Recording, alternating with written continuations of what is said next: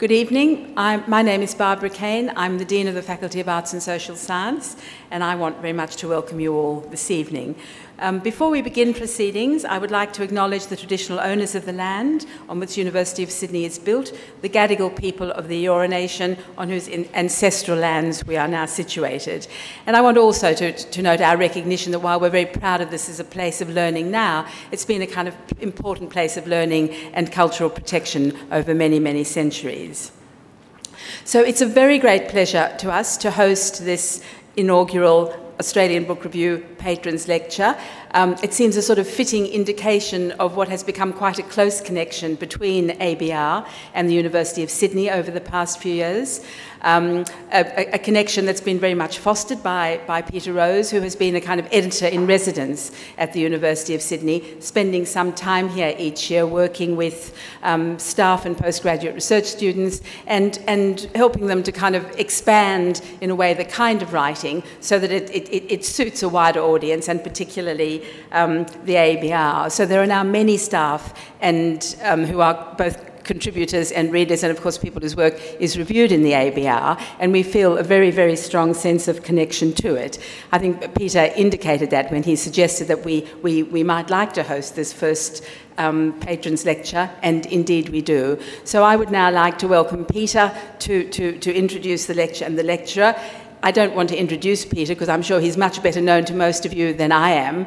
Um, he, he has, I think, in an extraordinary way been involved in literary production, both as a writer and as an editor and publisher.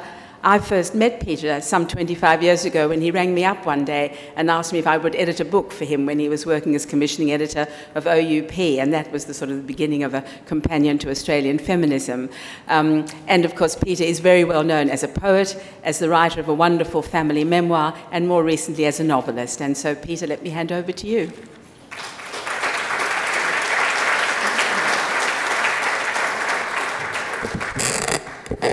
Thank you, Barbara, very much. Um, good evening, everyone. Uh, we're going to leave the air conditioning on for obvious reasons, but so we will all, all project. Uh, it's terrific to see so many people here tonight, and you're all most um, uh, welcome. Uh, we're glad you're able to attend this inaugural ABR Patrons Annual Lecture, the first in what we hope will be a long series of lectures by distinguished Australians that will complement the work, the content, and the character of Australian Book Review.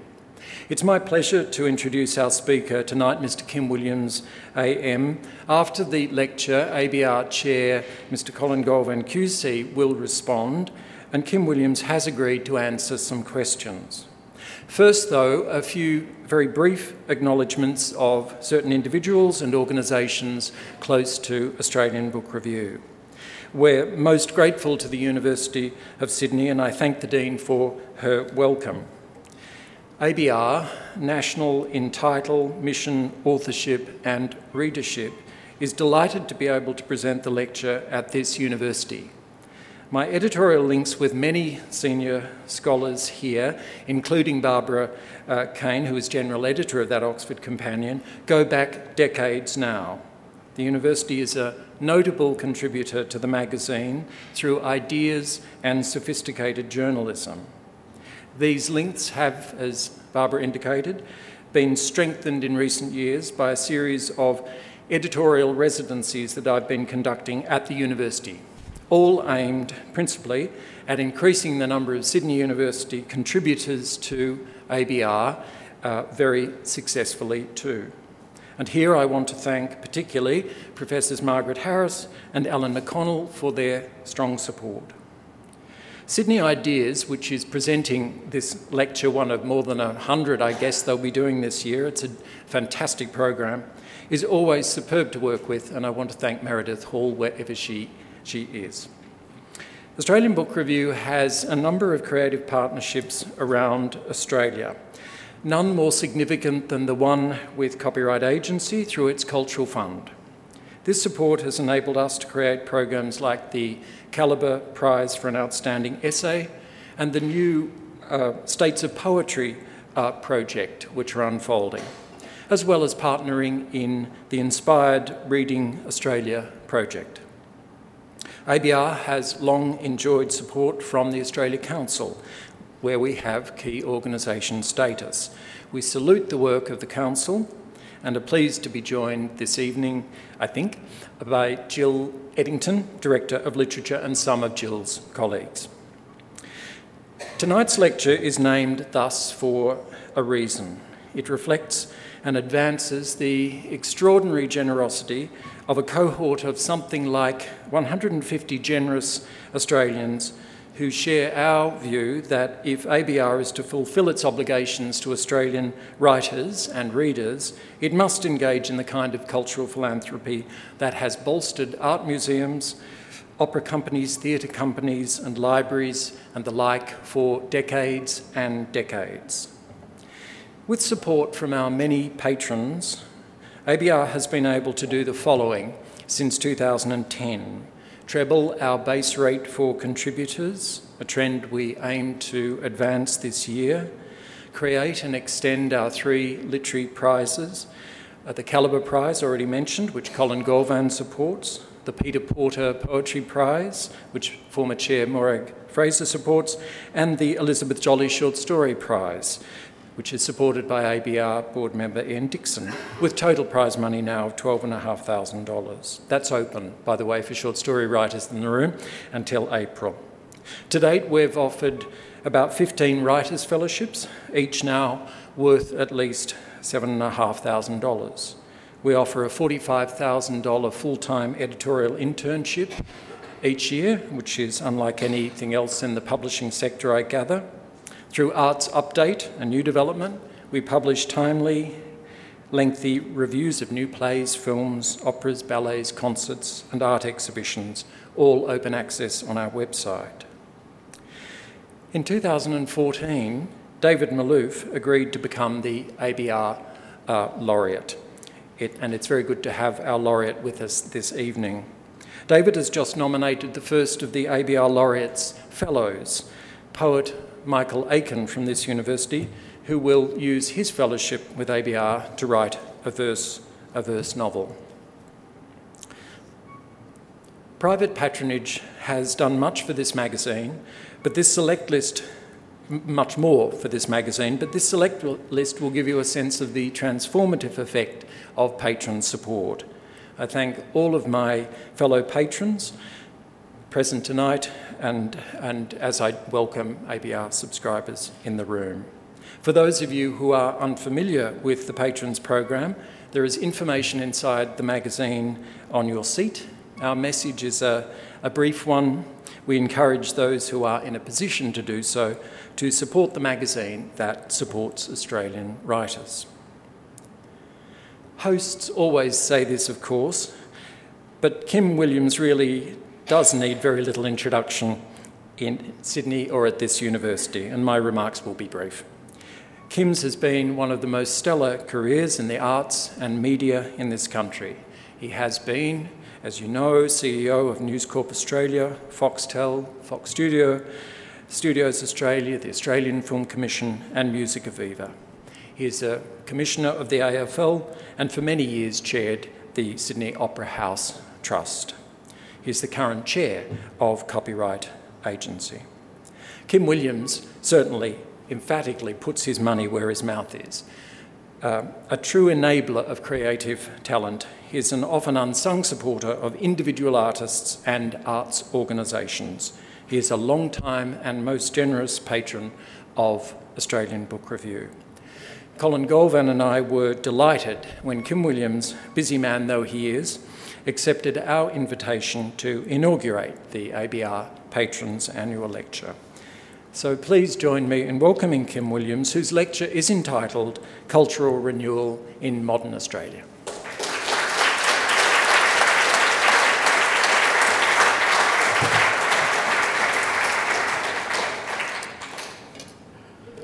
Uh, thank you very much for your generous introduction, Peter. Um, I'd like to, to, to echo the uh, acknowledgement that we're meeting on the traditional lands of the Gadigal people of the Eora Nation. As an Australian, I value the opportunity to acknowledge country as a simple act of reconciliation. I trust that the acknowledgement and respect it invokes resonates with many here today. History matters, symbols matter, especially in a lecture given at an institution which has so much to do with learning, the law, and the history of our nation.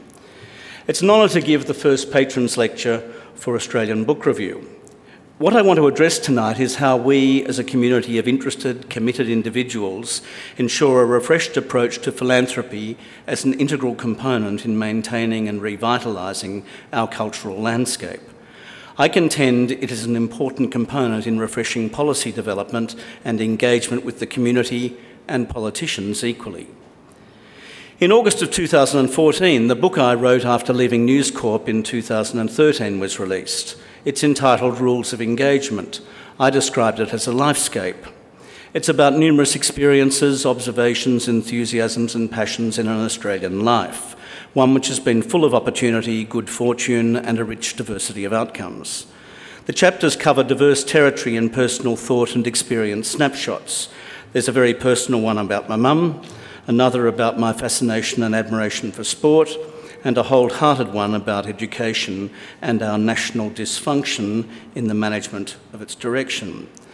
Those chapters are balanced with other offerings, including my constant treasured companions, reading and music. There's something on friendship with a stern self assessment as to my own shortcomings in a busy life. That chapter's matched with one on the increasingly challenged art of listening, something I think that is central to rescuing our future. It's a core skill which I observe as increasingly being lost. Active listening is fundamental to setting good policy and to other simple issues like world peace. The rich experience of my performing arts life, which has provided a central continuity and balance in, to my view of the world, receives focus. And there's a measured offering on the cinema with the most dangerous of all things a list of films you must see, with a commentary on cinema's often unrecognised role in Australian history. Then there are the obligatory inclusions of television, politics, and media, each of which has been core to my professional working life over several decades. Hopefully, those chapters provide fodder for laughter and reflection whilst offering some ideas on aspects of Australian life with a focus on accountability. Other contributions are lighter in nature, offering personal observations on the fun of wine and the serendipity which governs well enjoyed travel. There are also some hopefully non ponderous views on management and leadership, which brings me in a roundabout way back to my subject philanthropy, discourse, and what I term the public academy. In Rules of Engagement, I mention that as soon as I was able from a young age, I committed between 10 and 25% of my income to philanthropy, assisting the arts, sciences, education, and charitable giving. It's been that way for well over three decades. In the book, I said it is part of my personal ethos from a life spent in the creative community. There's a responsibility to support the arts and creative endeavour, something that in our country is always under a cloud for a variety of reasons, not the least of which is an almost magnetic attraction from many commentators and decision makers to rank Philistinism high. In fairness, the arts community is often, in response, less than helpful in providing coherent, convincing, countervailing advocacy.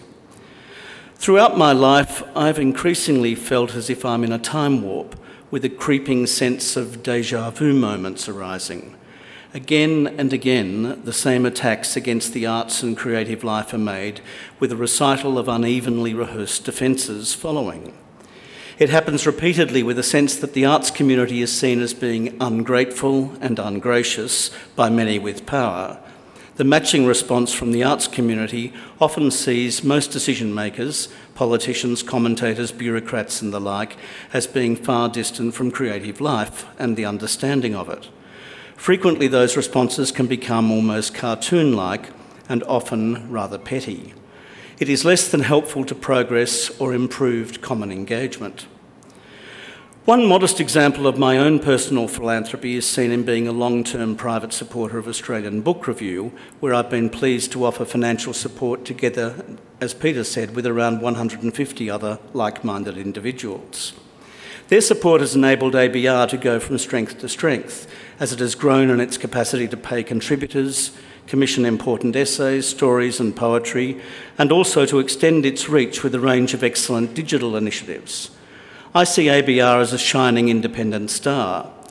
Having recently celebrated a major milestone of 150 issues under the poet Peter Rose's excellent editorial curation, it continues as a really significant independent journal in our land. ABR stands tall as the leading vehicle in print and digital formats devoted to the thoughtful review of a broad spectrum of creative work offered in literature, the performing arts, and cinema in our country, and as a vital vehicle for original poetry, essays, and short fiction. It is a testament to Peter's personal editorial vision, energy, and above all, remarkable talent. It's a rare pleasure to engage with the product of his and his team's labours and offer direct support to that fine work. Needless to say, government bodies, as Peter mentioned, have been central to ABR's support. ABR's independence and the quality of its endeavour also offers a splendid example of further support sourced from generous giving via diverse philanthropic institutions, including but not limited to the Sidney Myer Fund, the Ian Potter Foundation, Flinders University, and of course this great university. And the Copyright Agency's Cultural Fund, which was championed by the late Brian Johns so admirably over many years, and which I now have the privilege to chair. This sort of mixed body of diverse backers secures an independent life and vital contribution for ABR. Indeed, ABR has been central to one of the Copyright Agency Cultural Fund's major philanthropic initiatives, Reading Australia, as many of you will notice, there are 20 fabulous essays on books which are included in that program on the ABR website. Reading Australia aims to publish online resources for the teaching and study of Australian literature in Australian schools and universities, and also for the body of interested readers nationwide. The total list of almost 200 texts was chosen by a selection panel from the Society of Authors and the website provides resource materials and dozens of essays which provide stylish, helpful, accessible commentaries. The program is about celebrating and promoting a broad body of Australian literature. ABR has commissioned and published some of these essays. The Reading Australia website has many others. Some of the ABR essays have appeared in print, all of them are on the website. They are fine, succinct, original introductions to a body of regrettably often unfairly overlooked work. It is an initiative wholly from the philanthropy of the Copyright Agency's Cultural Fund in the service of that which constitutes an Australian literary canon. Over time, we hope it will heighten appreciation of Australian writing. It is one of the major philanthropic emanations in literature in recent years, with the funds coming from the special levy on the income of the Copyright Agency for cultural support across many projects before final distributions are made to authors and publishers. It is an investment in the primary value of creators and their work, and is central to the spirit of the Copyright Agency, with annual dispensations last financial year through the Cultural Fund at $1.95 million. And that is one of the basics for discussion I'm advancing tonight a refreshed approach to philanthropy. Philanthropy and personal, sometimes selfless commitment to creative endeavour is as old as ancient Egyptian, Chinese, Indian, Persian, Greek, or Roman cultural frameworks millennia ago. The noun philanthropy is derived from the Greek philanthropos, meaning man loving. Most references take it to mean caring for humanity and its development. In a modern sense, philanthropy inherently involves a sense of relationship between the supporter in identifying and exercising their values and the recipient, both in the acceptance of the support and the benefit derived from it. This link is, I believe, vital to well practiced philanthropy. I believe it is a central tenet to cultural renewal in the 21st century, a renewal derived from personal care and hopefully, in many, if not all instances, a real passion for direct support of creative work. At its best, it is matched with persistent commitment. In my view, we are going to need to have regular recourse to that spirit of passion and commitment if we are going to successfully navigate towards good, bold outcomes through the, the present and immediate future in our cultural settings and in related areas of creative and intellectual endeavour. Many have a not entirely unjustified cautious view of philanthropy, with some concerns about the influence of external parties in the financial framework for creative and intellectual life. Frankly, I'm reminded of Gough Whitlam's exhortation in the 1960s when he said that only the impotent are pure. When he said that, he was not advocating the jettisoning of principle or ethical precepts and disciplines, but rather he was saying one needs to keep one's eye on primary objectives. We need to measure results, not just inputs or prospective shadows. I wholeheartedly agree and respect the courage of his conviction in prosecuting internal reform of his party almost five decades ago when he made that statement. As you all know, we live in remarkably interesting times.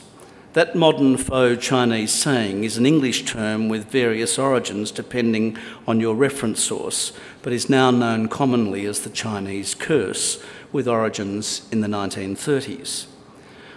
I personally like the Wikipedia entry where it says the saying is apocryphal, where no actual Chinese source has ever been produced. The entry says that the nearest related Chinese expression conveys the sense that it is better to live as a dog in an era of peace than a man in times of trouble.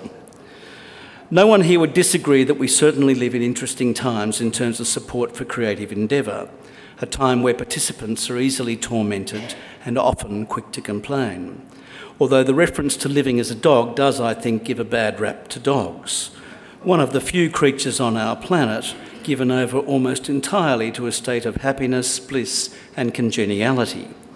A rather different state of being from that of the current support landscape for our creators and creative enterprises and the tensions which proliferate across it. But I digress. The dictum about interesting times well describes the events of 2015 when we witnessed a new kind of surprise action and approach to change in arts funding from the then Minister, Senator Brandis. Or in this building, I suppose I should say, from the Attorney General. It was unusual in the modern era, although it follows in a long line of what I may term frustration statements over the last 30 years. There was that spirited broadside from October 1985 in the House of Representatives from Barry Cohen, the then Minister for Home Affairs, in which he shared his frustrations over numerous public commentaries and representations about inadequate funding made by various respondents to the Australia Council, which he believed to be unfair and inaccurate. Of course, the type of cuts made by Brandis and the huge bifurcation of funds to his deep department initiated on his watch were rather different from the Cohen parliamentary commentary. The statement was also profoundly different from the significant intervention and substantial supplementation of funds with Paul Keating's Creative Nation statement from October 1994, which memorably made the largest additional arts allocations across the board since Whitlam made um, similar huge increases in the 1970s. There were many notable beneficiaries from Keating's intervention, including, to name but a few, a range of fellowship programs to individual artists, independence for our symphony orchestras, with large supplemental funding for the SSO and MSO, the funding of Bangarra, and the establishment of the Australian National Academy of Music. This was government commitment at its rare best at its rare best value and is something which one hopes will always be held high and quite separate from partisan politics. The point is that political interventions are, of course, natural and inevitable in the cycle of life. What is to be derided is when they happen without respect for debate, thoughtful engagement, and transparent policy process. Minister Brandis stated his view as to a need for an undefined contestability in the allocation of funds directly from the Minister's Department, separately from the Australia Council. And while there may have been a clear rationale in the mind of the government for the change, it was impossible to respond in an informed way due to the stark absence of any accompanying policy statement.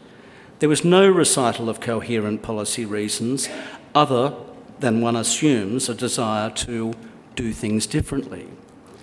Apart from the action excising 100 million from the council to the department in the following year and forward estimates period, that money was to be spent in a wholly original manner of what might only be termed a watch this space style. There was no policy accompanying the statement beyond the blunt financial action, borderline unbelievable, but wholly true. Probably unsurprising, as there was an absence of any published cultural policy underpinning to the government from the previous election. There was literally no policy on arts and culture. Any such statement of policy is now, I am sure, a work in progress. The new Minister for the Arts, Mitch Fifield, recently told The Australian that he is working on additional ways to support the arts, identify gaps, and get the system running more smoothly. He also emphasised the importance of the arts to an innovative nation. And while the arts are so much more than what they can contribute to innovation, I agree with the Minister that an encouraged, rich artistic culture is central to an innovative country. We all then wait with keen anticipation on the Minister's further announcements, and I would add resonantly, we're happy to help. And I do mean that sincerely because sadly, we have clearly arrived at a new public policy nadir in the arts and culture generally. Often cardboard politic, political managerialism reigns supreme. We have mistrust, surly silence, and word barrages at 50 paces on both sides of the respondent provider aisle. The consistent theme is an absence of dutiful, constructive exchange with a view to considered, defensible policy resolve. It is, to use one of the central euphemisms of the current day, a personal favourite of mine, not suboptimal. I suggest it's time for policy change with better mutual understanding, time for fresh thinking and extensive renovation, time to abandon shibboleths and renew analyses in the setting of priorities. Time to rethink the policy underpinnings to secure our cultural futures with constructive debate which embraces calm argument and respectful engagement. In today's charged landscape, we have to apply creativity and flair to reimagining how we grow the opportunities, improve political and community connections, and develop a better sense of trust, ownership, and connection with creative and intellectual life. I offer the not particularly original view that whilst the advocacy to government must never cease, on all available evidence, the flow of funds to creative endeavour from government is unlikely to grow well or reliably. The political rejectionist recital is long and on public display often. Health, school education, roads, national security and social welfare with an insert new issue here approach are offered as defences against increased public commitment to creative and intellectual aspiration. An inevitable impact on excellence, talent, and innovation follows. Indeed, last year's Australia Council cuts were entirely directed at the peer reviewed arm's length from government grant process.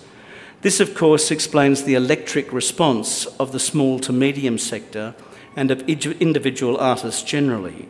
It also accounts for the surprisingly vast number of submissions, which exceeded 2,000, to the Senate inquiry which followed.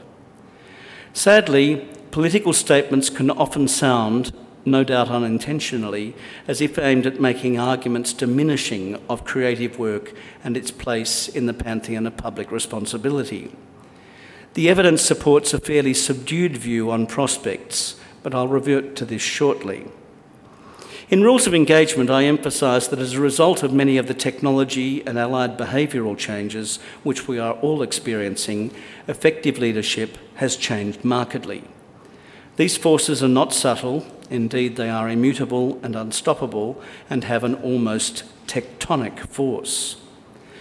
I've been speaking a lot over the course of the last two years about digital disruption. Most recently, last October, I gave the Geoffrey Bolton oration in Western Australia on cultural futures in an age of digital disruption. In that speech, I made reference to what I would describe as strands of the public academy. A public academy which has a vital role as never before in meeting unprecedented challenges, applying new methodologies to de- deliver better outcomes in forging bonds between creators and communities. The Academy is a much loved term within tertiary education frameworks from its grand past history. I think we need to revitalise it in the sense of its Platonic origins, as refreshed with a well fashioned sense of Aristotelian purpose.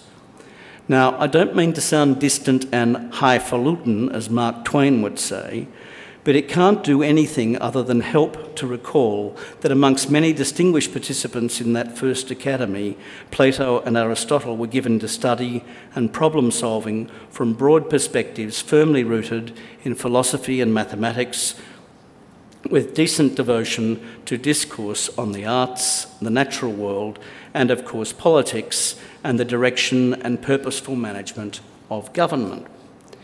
In our world, that connection between the academy and the community is too often sorely tested.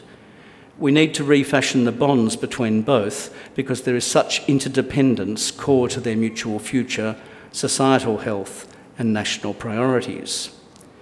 Fortunately, in the modern era, we have extensions of the formal academy, which now constitute what I describe as a public academy, or perhaps it should be termed the extended academy, including, but by no means limited to, such things as our media and all the commentary and information it provides. It then extends to our varied performing arts companies, our museums, galleries, and libraries, bodies like the CSIRO, other research and public thought based institutes our grand sporting contests, our remarkably diverse publishers, and of course the huge range of individual creators across a spectrum of original work. Add to that landscape of the extended economy what we are all currently experiencing everywhere.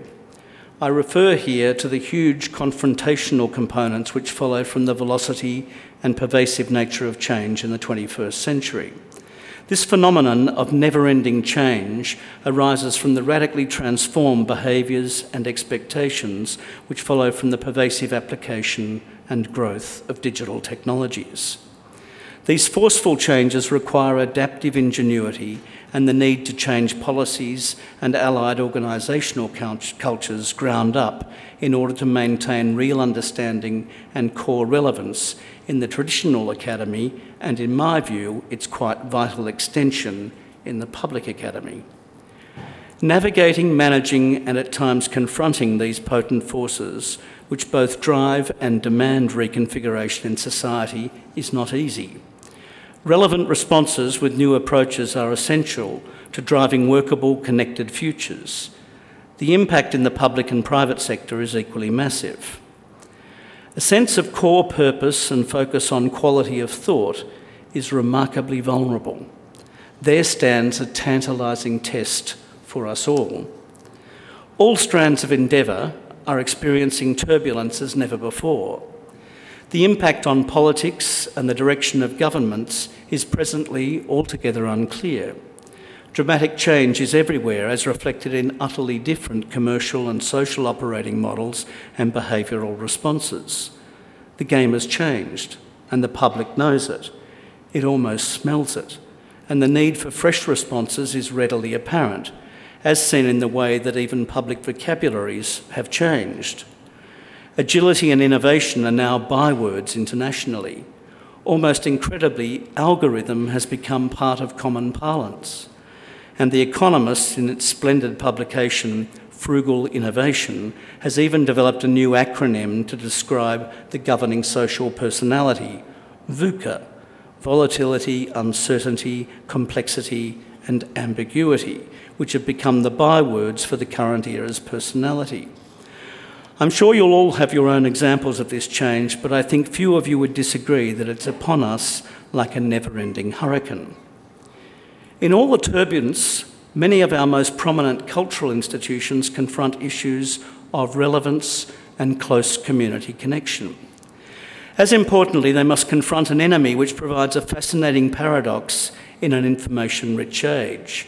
I refer here to what I would describe as the unwavering march of what I could only describe as the general ignorance. We see it in many diverse media places, in the rage which dominates so much ex- exchange on the internet, and in a variety of social flare ups which rebound with increasing regularity. Clearly, the majority of politicians in Australia, on both sides of the House, do not embrace the sorts of extremities or deliberate polarities seen in the current USA Republican presidential nomination debates. There, as so eloquently described in a recent piece by George Wills in the New York Review, to accept Enlightenment values, reason, facts, science, open mindedness, tolerance, secularity, modernity, is to lower one's guard against evils like evolution, concern about global warming, human equality across racial and sexual and religious lines, a similar groundswell has started here, and it's often unopposed. This is the world in which we live today. I think we all need to do something about it. And one of many solutions is right revitalised cultural policy with, I think, greater allowance for recourse to philanthropy incentives.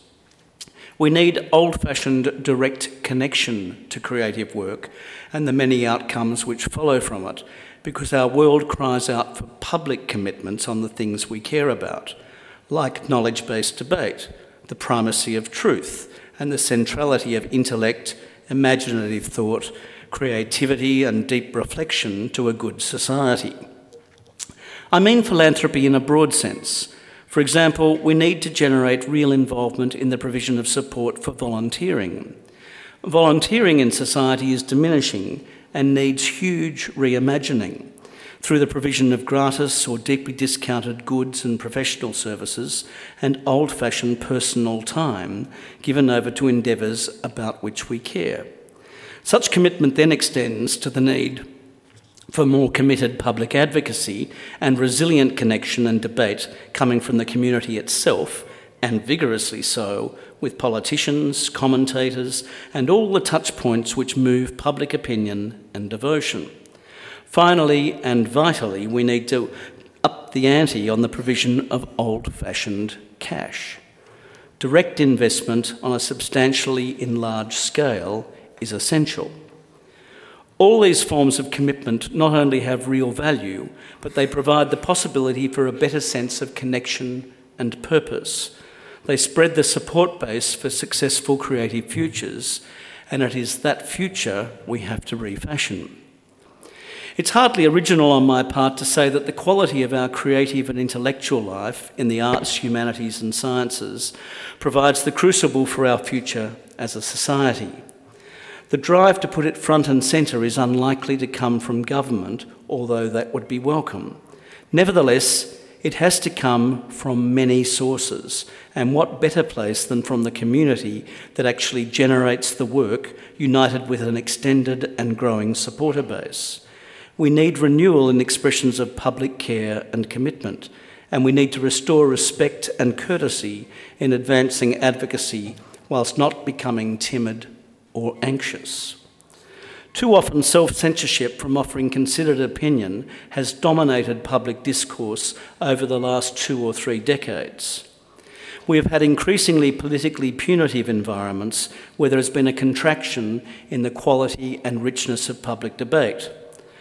Too often, key players opt out because of the sloganeering, fury, and reductive simple mindedness which governs too much public exchange. The fearsome trend which we have often witnessed rejects considered knowledge based debate, replacing calm reason with dogmatic assertion. I would describe this process as the progressive infantilisation of Australian cultural and science policy dialogue, and it has to be opposed. There are some promising signs of change in the current political horizon, and I suggest we foster and nourish them strenuously. We have a government in energetic renewal, an opposition eager to develop policy further, and frisky crossbenchers. We are a small country at the bottom of the world, notwithstanding the internet, with many parochial pillars which, whilst they may be cheerful to some, are venomous to national ambition and achievement. A nation of 24 million, which speaks English, is either profoundly advantaged, advantaged or potentially disabled as a result almost entirely of its policy settings. The ambition those settings reflect and the quality of the outcomes which are achieved are core to the national future and they demand serious retuning. It is overdue that we honour our duty of intergenerational care and acknowledge the need for national ground up policy and allied resourcing review to ensure a healthy, vibrant, and dynamic creative landscape which is equally innovative, connected, and ambitious. Above all, it has to be well supported, and that means we all need to step up. As that vulnerable little English speaking country, there is no future in being bland. We need bold, confident national futures which only come from ground plan policy review matched with real determination. We need courage in policy and in the resultant work which is supported. We need to respond to the digital disruption around us with confidence and imagination. Bland won't do it. Bold solutions are called for, and philanthropy, in the broad sense I have set out, is, in my view, one of the best ways to start refashioning the conversation and resetting the nature of the policy discussion and direction. After all, many of the greatest works of art in human history came about through such imaginative connection. Most great music has been commissioned. The connection between commissioner and artist runs through history. The notion of challenge funding from individuals to government itself is long overdue for serious rejuvenation. Needless to say, such action strengthens artistic and intellectual enterprise in really interesting ways with all manner of hidden underpinnings. Our great cultural institutions, our universities, research institutes, museums, galleries, archives, and state libraries, and their parallel institutions in the performing arts now operate in a difficult, often confusing context. They can, however, if purposefully renewed through applying their resources imaginatively, develop better policy approaches and communication strategies confronting this fascinating and deadly feature of our modern society, where the challenge is to confront the march of the general ignorance head on, no ifs, no buts. A head on direct knowledge attack a challenge for our great collecting institutions in particular, our museums, galleries, and the great archives and libraries of our nation in the year 2016 and beyond. A challenge which is both confronting and really healthy, a challenge which has many component parts. Part of the new contemporary challenge is seen where the instant expert presents views on a daily basis. The challenge of that sense of instant expertise is empowered with remarkable resources as never before, invariably from the friendly, omnipresent computer in your pocket, with immediate access to so much, some would argue virtually all, of the world's accumulated knowledge. A wonderful phenomenon in many ways. But, and it's a very big B U T, so often the reception of that information is absent the discipline of listening analysing, synthesising, and assessing in terms of context, relevance, perspective, and the necessary scepticism which conditions all good disciplined thought. Disciplined thought which provides the bedrock of clear thinking and good learning. All too often, it is also absent the inherent insatiable curiosity which drives real evolution and improvement in thought, teaching, and learning, which is core in knowledge acquisition and transfer for humanity. Curiosity and its valuable or rather essential partner, skepticism, are frequently absent in the search for that immediate answer and the opportunity to present an instant technology facilitated opinion. We live in a bizarre netherworld where narcissism increasingly rules the day, a netherworld where citizens feel unconstrained in offering opinions, often extraordinarily firm, confident ones, with alarming assertiveness, on the altar of nothing more than their own feelings. As we saw it termed in the endearing film The Castle, the all important vibe.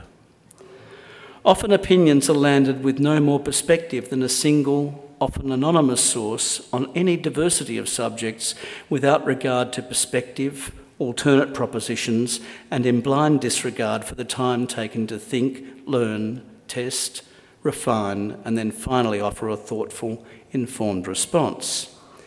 This approach was in the past usually seen as essential to the process of providing considered opinion.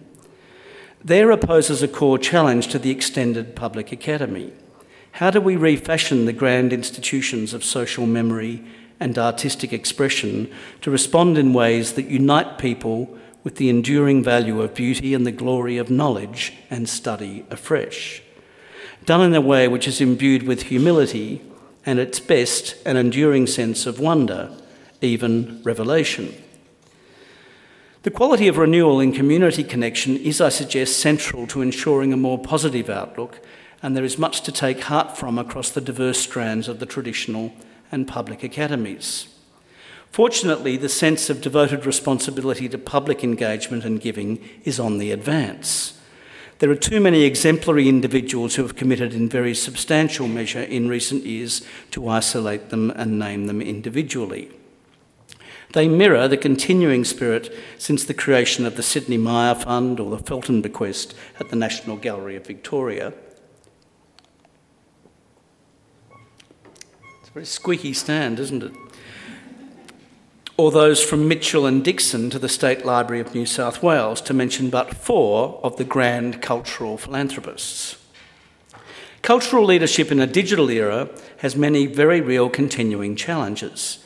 The audience has many distractions, not the least of which is the self obsession of many, especially where evidence from various studies reveals really substantial increases in personal assertiveness, self importance, and, as I mentioned, narcissism, with a clear cultural shift focusing on the self to the detriment of community. I'd suggest this means for audience connection and stimulation to work it requires new skill sets where there are so many touch points which are often increasingly fuzzy and diffuse. A renewal in philanthropy as a catalyst is going to be increasingly important through everything from crowdfunding, one of the really wonderful new energies from technology change, through to volunteering and substantial commitment of personal time and direct financial investment. Digital chemistry and personality permeates all communication documentation, exhibition, and engagement in the 21st century. It provides a central methodology for access as we have never seen it before. Needless to say, however, the core logic, intelligence, and imagination has to come from the settings of our great institutions, and equally an army of individuals and smaller enterprises which need to reinvent their audience relationship in a way which understands the gravity of the challenge and coherently and creatively entices or captivates the community anew. I'd suggest they need to offer exciting challenge and even at times provocation in the service of liberating their collections and both the knowledge which they contain and a refashioned methodology geared to encouraging deep thinking. If we care about history and love our collections and the people who made the documents, paintings, books, sculptures, maps, manuscripts, and so on and so on, and the tools that inform them, then we owe them the continuing honour of rethinking the challenge of community connection. That challenge must be accepted clearly in a way which avoids being patronising and celebrates the journey itself, the journey inherent to the joy of discovery and learning. It must devote itself to direct participation because there lies, in my view, our renewal pathway.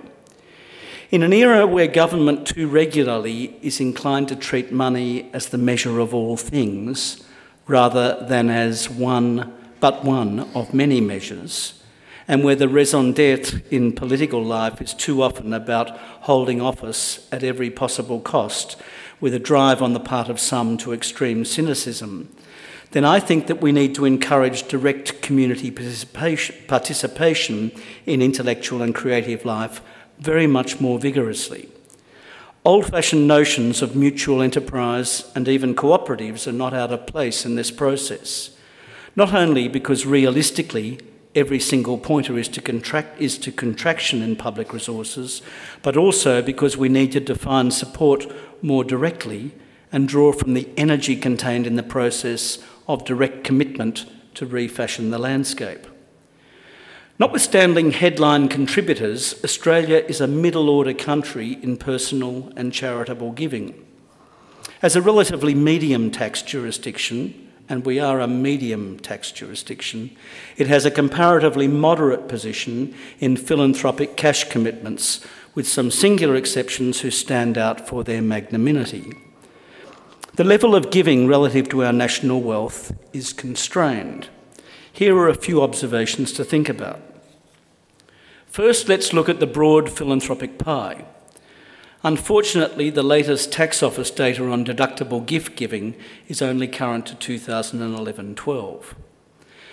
As I understand it, there is not a lot of change in the fundamentals, especially with the economic headwinds experienced since then. Total an- annual individual giving is, is at around $2.4 billion, which represents on average between 0.35 and 0.4% of disposable income. This has remained relatively static, excluding the recent remarkable Paul Ramsay benefaction of over $3 billion, which one hopes will provide a positive paradigm shift. The best comprehensive analytical overview on giving is rather dated, being QUT's Centre for Philanthropy and Non-Profit Studies, which was conducted in late 2008, or should say was released in late 2008. On available but uneven information, there is, I'm told, little real movement from that study, which detailed as best could be told in that year that ultra high net worth giving is a fraction of that in the United States. The high end overview looks like this those on incomes of $1 million plus are giving around 2% of their gross income.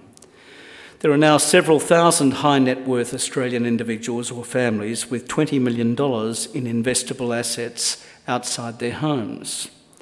It is estimated they give 1 to 1.5% of their wealth away, whereas comparable data in the US suggests 10% plus is donated. Now, the US figures are slightly skewed by the exceptional generosity of people like Bill Gates, Warren Buffett, and the swarm of others in what I like to refer to as the huge giver cohort. The rule is that the USA is still much higher proportionately, and I mean much higher proportionately, amongst the mega wealthy who have greater propensity for philanthropic giving. Average personal giving in Australia is about $460, with an average number of 2.6 givers per household and average net wealth per household of around $700,000, which is about $1,200 in giving per household, or 0.17% of wealth. The supremely rich here, on what data is available when actual gifts are made and analysed, represents around 0.2% of net wealth. In other words, they join the other 8 million Australian households who are nearly as generous. Now, there are, as I said before, some splendid exceptions. In the private ancillary fund space, which came about as another of David Gonski's remarkable policy advocacies, there is really encouraging news. Over $3 billion has been committed to, um, to PAFs, with over 1,400 having been established. Annual giving from this pool is now at around $250 million per annum. Analysis from Australian Philanthropic Services suggests the portion of this pool going to cultural causes is typically 7 to 8%, with other major beneficiaries being welfare and education, which combined receive over 50%. And then there are a profusion of other PAF allocations and I won't go into, the, into them because some of them make me so damn cranky. Like all the PAFs that are dedicated to funky religions. And I'm serious. In quick summary, a solid constructive commitment from the community with real room for growth, especially in the high net worth sector. Colleagues, plenty of room for all of us in which to make a good continuing case. One thing which becomes readily apparent in reviewing research is an alarming deficit of reliable, up to date data. There is also way too little public transparency about the quantum and allocation of giving. It requires attention. Similarly, the data bank on public funding is unusually slender, with an absence of comprehensive financial details and trend analyses across the modern era since the 1970s.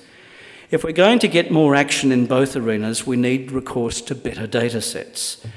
In a digitally literate, data rich world, this is a fundamentally urgent priority. Now let's look at the Australia Council and its overall allocation over the last 10 years up until 2014 15, before the recent action in dramatic fund siphoning between the Council and the Minister's Department. Across coalition and Labor administrations, the performance has been convincing in the absence across time of real growth. Funding has essentially been at or below inflation, rising from 158 million in 2005-6 to 212 million in 2014-15. With the priority to the major employing companies, there has been an inevitable impact on primary creators and small companies. It is more than the law of unintended consequences, but it's not driven by the Australia Council at all. The same story applies to the ABC and SBS, except for single limited life supplemental initiatives on specific content proposals which have now lapsed. The funding has not increased. In fact, it's gone down slightly. The story is the same in most collecting institutions. Screen Australia has had a similar experience.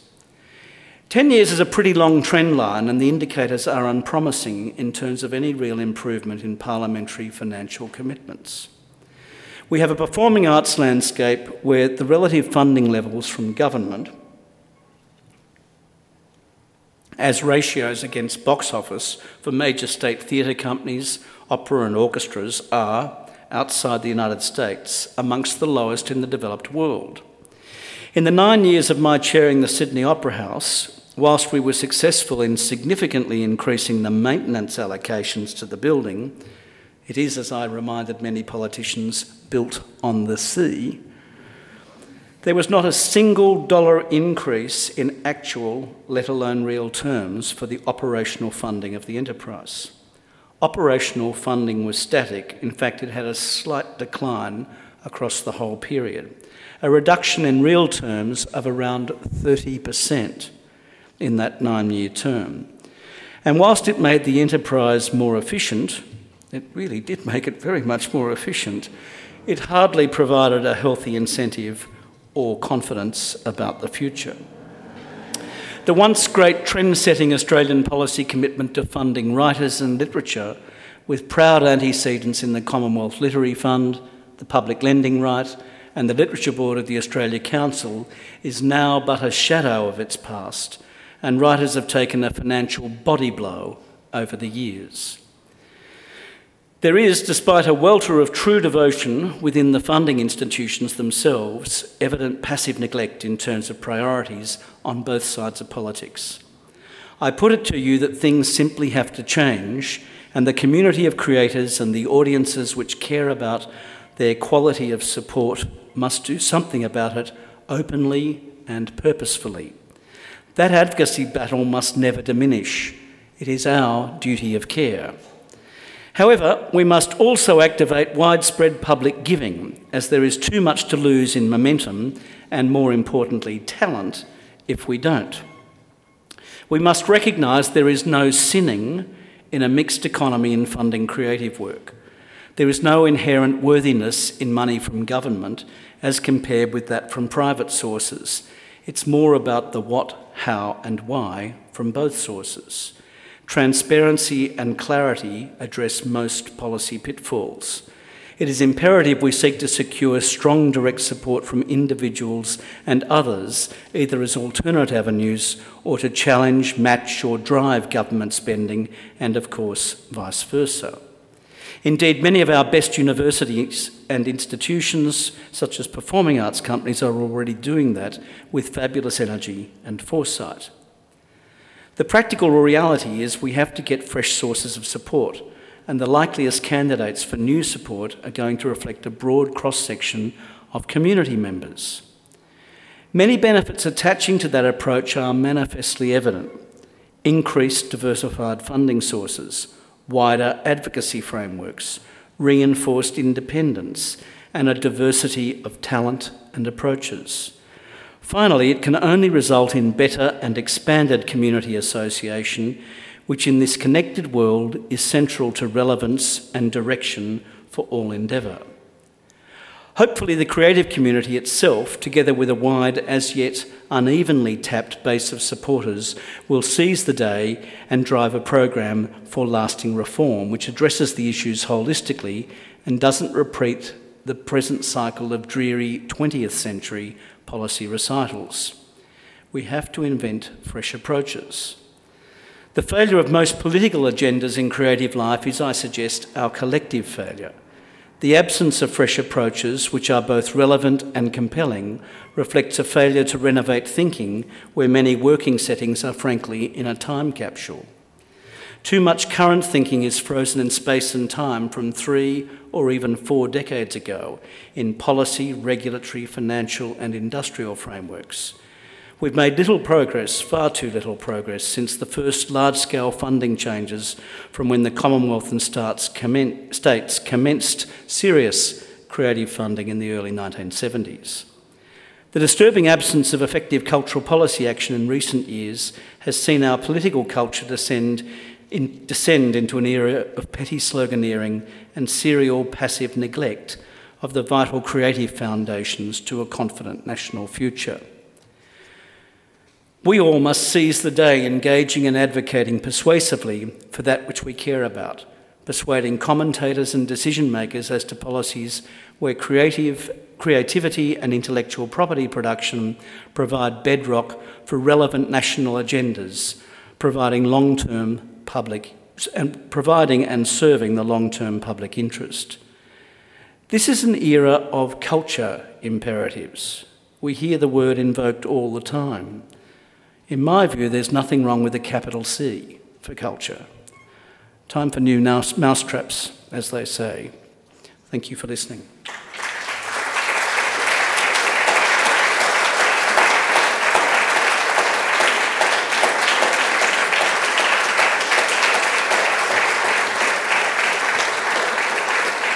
Uh, I just wanted on, on your behalf to thank Kim for an outstanding uh, lecture, reminding us so much of the importance of public duty um, as he's done. And if I may just raise two reflections directed to policy issues which are on the current agenda. The first concerns the place of this discussion in the context of the tax debate which we're currently in the midst of. And I, I wonder whether we should be putting philanthropy up on the agenda of the tax debate and looking at promoting the acceleration of incentives for philanthropy um, as a cultural imperative, as in fact is done in, in the United States example. The second thing I want to say is uh, that, um, speaking on behalf of uh, the Australian Book Review's perspective on writing and publishing, we need to very carefully uh, dispel the idea that the work of, of, of the practitioners themselves is an act of charity, commanding um, support merely through philanthropy. Philanthropy, of course, is critical. Uh, and at the ABR, we are so much uh, advantaged by the philanthropic support we receive. But at the same time, one of the focuses of ABR has been on the proper remuneration of authors. And until we lend respect to the uh, creative work of authors through ensuring their proper remuneration, both through support through philanthropy and ensuring that they're paid properly for their work, will be inevitably a lesser culture. And I wanted to raise a policy issue which is close to both Kim and I, Kim through his work in copyright agency and my own interest in copyright, and that is the question of, incidentally, of territorial copyright. and the, and the mistake that we're making through the abandonment of uh, the restrictions on parallel importation in favour of the great God consumer. I think one of the points that Kim was making is that, is that we need to be much more focused on public duty and obligation ahead of the interests of consumer. Uh, and territorial copyright protects the opportunities of writers to be paid properly as they trade their copyright in different jurisdictions. We're about to abandon it, and I think it's a mistake. I just wanted to uh, offer those uh, observations in response to what's been an absolutely outstanding, thoughtful, and much appreciated lecture on uh, Kim's part, and we're so grateful and honoured to have received that lecture as the introductory one of our, in our patrons program. So thank you, Kim. Uh, now, uh, before we uh, conclude tonight, we did want to provide an opportunity for questions or comments. Uh, we have a few minutes available, and Kim's very kindly agreed to respond to anything that you'd like to raise yourselves in, in, uh, in response to his, his lecture. Yes, over there, thank you. Um, uh, thank you, Kim. I thought it was a very uh, thoughtful address, and uh, I won't be throwing any intellectual napalm in your direction, I hope. Um, I just wanted to uh, uh, bring up two points in regards to uh, um, where we go in terms of a, a, cultural academy within Australia. Firstly, on a specific example, which I think is emblematic of the problem, is the lack of music education within the public school system. Now, uh, I think it's, it's an area that's, I think there's no contest that music education enhances not just uh, the uh, appreciation of, of, all kinds of music of the students, but actually helps them in many other areas, particularly mathematics and science, which, as we know, is a particular emphasis in this new innovation age that we're going to be led upon. So I just wanted to firstly to uh, get your response about the need for universal music education and uh, uh, how that can help, and that's maybe emblematic of how uh, things have been left behind in this new age where user pays, and uh, uh, and then secondly, on a broader uh, area, which which follows on from that, um, the idea of the public academy being stymied, we're seeing uh, potential censorship of journalists in regards to.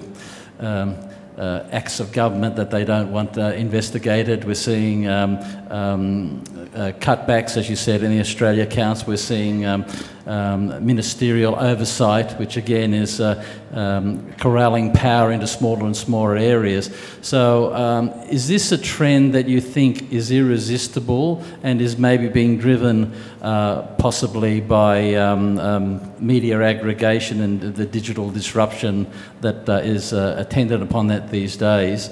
Um, and can we fight against that uh, in some way, and how do you think we should or can?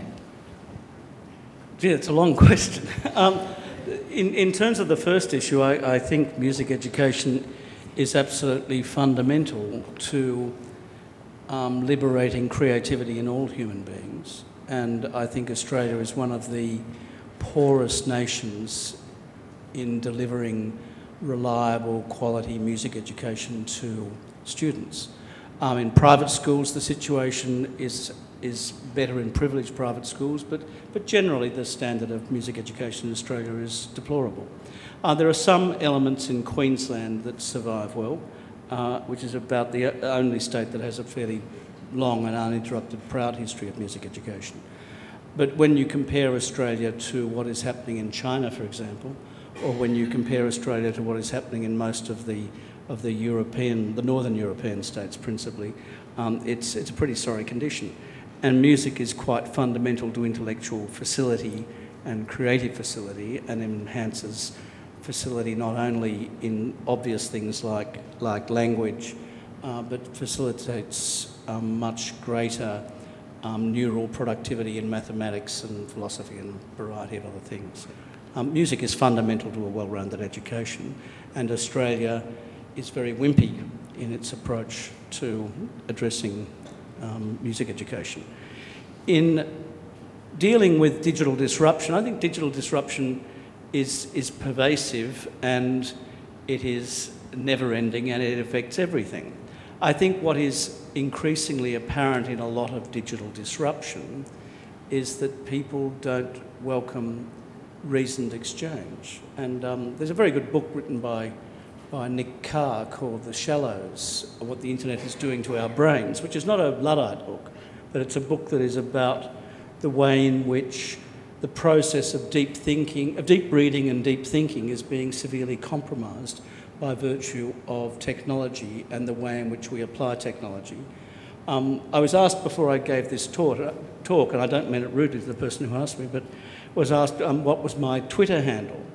And I said, um, it's private because I, I observe tweets, but I do not tweet and I do not retweet because I, I actually have real issues with the absence of considered, respectful dialogue in most of those environments. Now, I know there are exceptions, I know Twitter's mostly about sending links to each other, but it, it really, I, think it's a, a kind of intellectual crevasse that is, is really quite seriously comprom- compromising of the process of thinking. And, and so I, I'm a big defender of debate, and I, I think political censorship in Australia is alive and very real, and it grows regularly. It's very hard to have real debate in Australia now. Let's go ahead. Hi, um, that was I liked your speech quite a lot, um, and also your thoughts surrounding technology. I saw a video you gave to some financial institution or something, and I think that's yeah, that's a similar way to I see it. I was actually kind of asked for some advice. Um, my kind of aspiration, which I acknowledge is rather grand, but I would hope it would be that way at my age, um, is to to head a, a, a, publishing firm or house, I don't say, that uh, takes a more active role in in developing literature and investing in um, artists and also fostering a, a level of collaboration, which I see is completely absent from fiction and literature. Uh, I find narrative to be a collaborative form, um, but the culture of it is completely not. And we see in journalism, we see in film and TV, in music and all other things, and in business, that people understand that collaborative nature is productive and effective.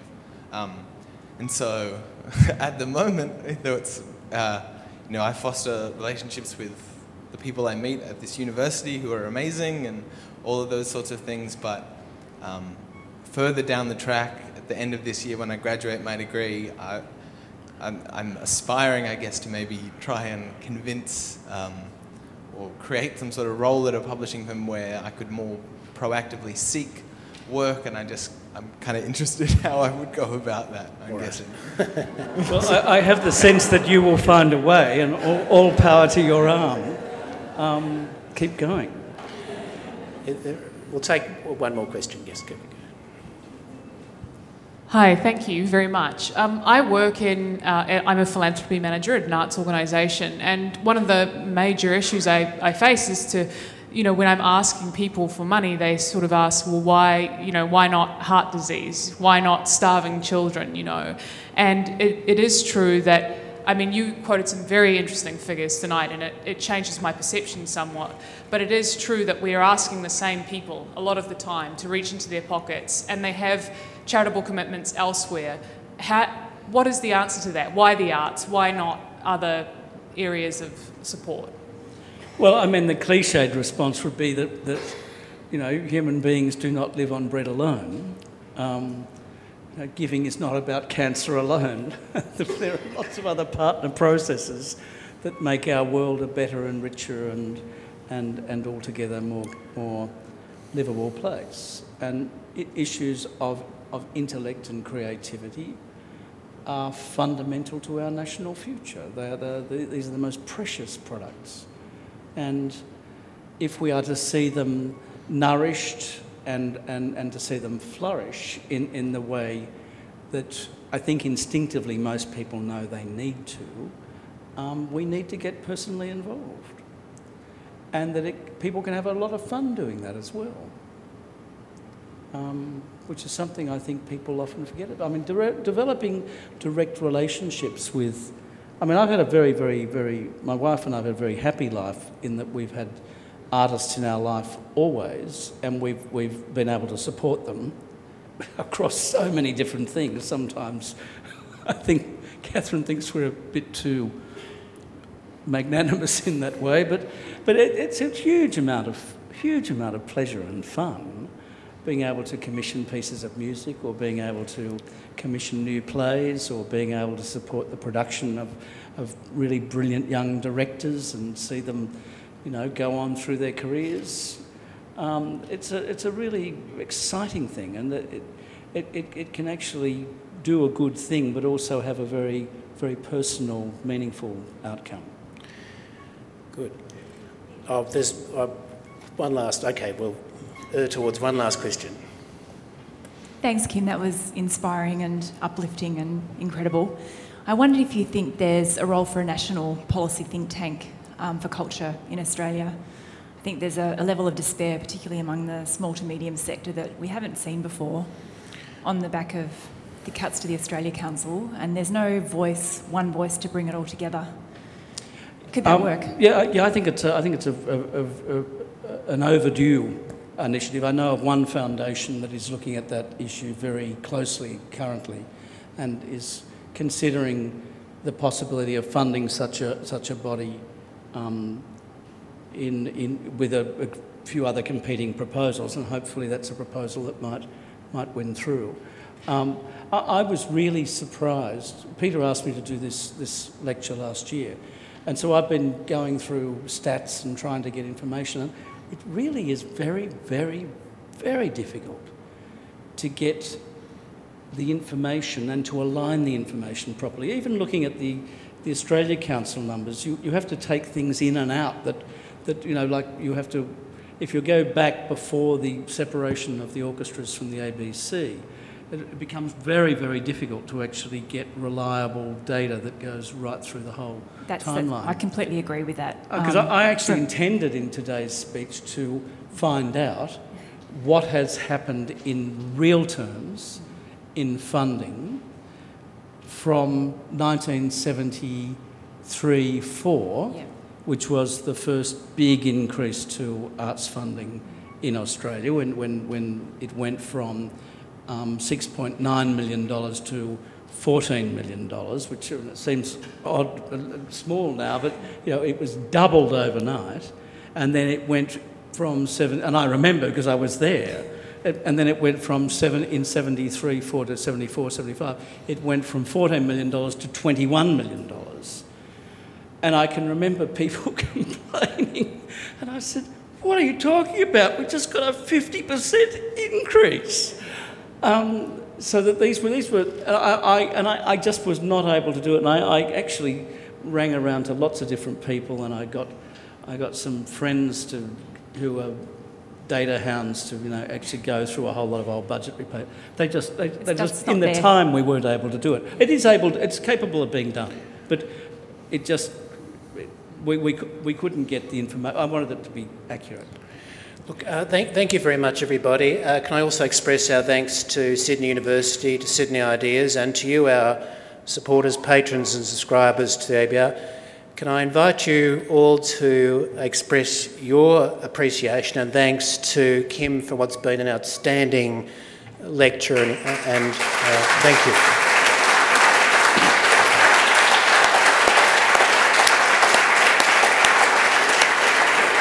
Thank you very much.